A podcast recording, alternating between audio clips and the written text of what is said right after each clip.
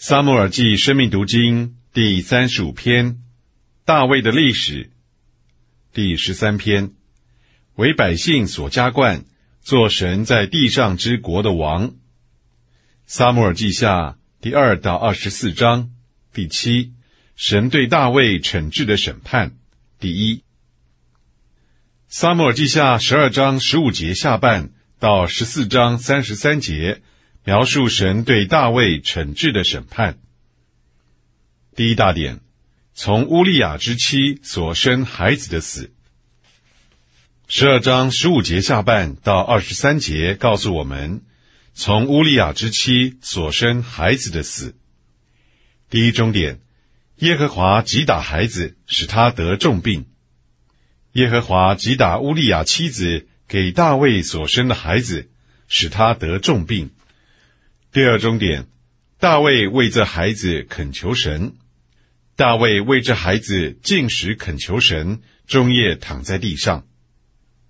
第三终点，孩子死了，大卫得了解脱。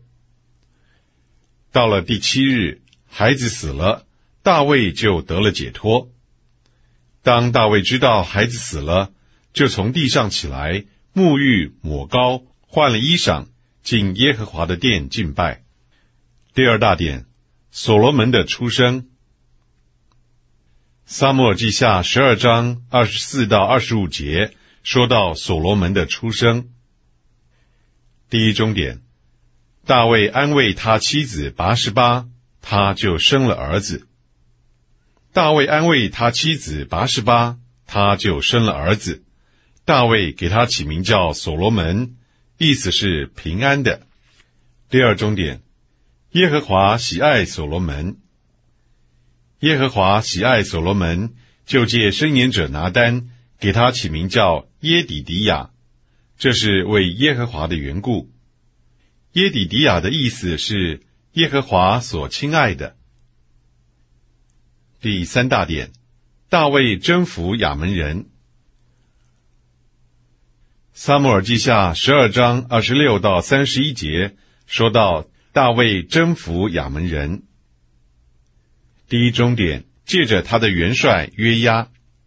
大卫征服亚门人是借着他的元帅约押。第二终点夺了亚门王的冠冕。大卫夺了亚门王的冠冕，其上的金子重一他连得。大卫又从城里夺了许多财物。第三终点。大卫对付亚门人的城。大卫对付亚门人的城时，将城里的人拉出来，放在锯下，或铁耙下，或铁斧下，或叫他们经过砖窑。第四大点，大卫的儿子暗嫩与他妹妹他玛的乱伦。撒母耳记下十三章一到二十二节。记载大卫的儿子暗嫩与他妹妹他玛的乱伦。第一终点，借着暗嫩的堂兄弟约拿达的诡计。暗嫩的乱伦是借着暗嫩的堂兄弟约拿达的诡计而达成。第二终点，暗嫩转而恨他玛，将他赶出去。暗嫩与他玛发生乱伦的事之后，转而恨他。将他赶出去。第三终点，他玛的胞兄押沙龙知道了乱伦的事。他玛的胞兄押沙龙知道了乱伦的事，他玛就住在押沙龙家里。大卫听见这事，就甚发怒，因为暗嫩玷污押沙龙的妹妹，所以押沙龙恨暗嫩。第五大点。大卫的儿子押沙龙杀暗嫩。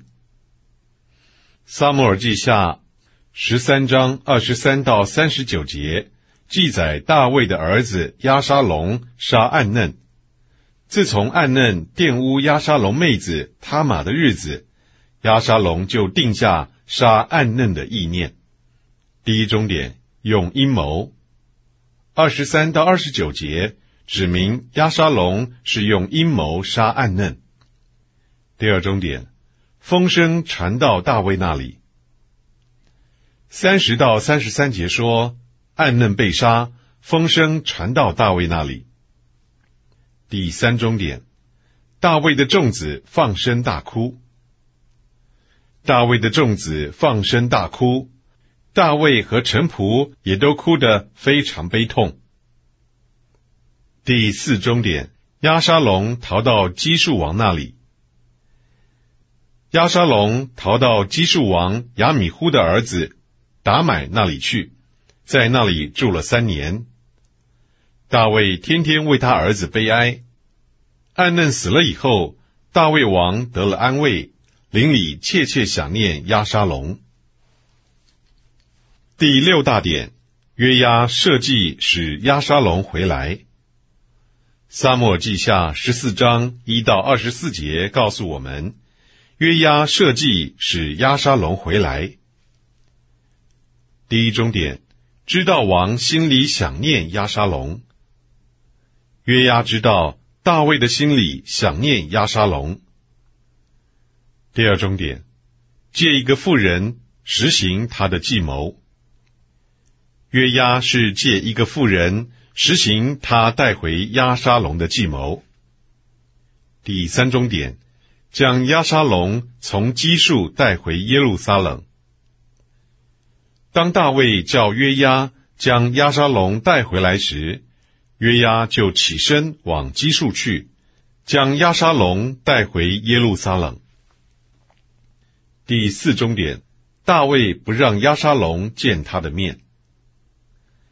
大卫不让押沙龙见他的面，叫他回自己家里去。第七大点，押沙龙的俊美和他的儿女。第一终点比所有以色列人更为俊美。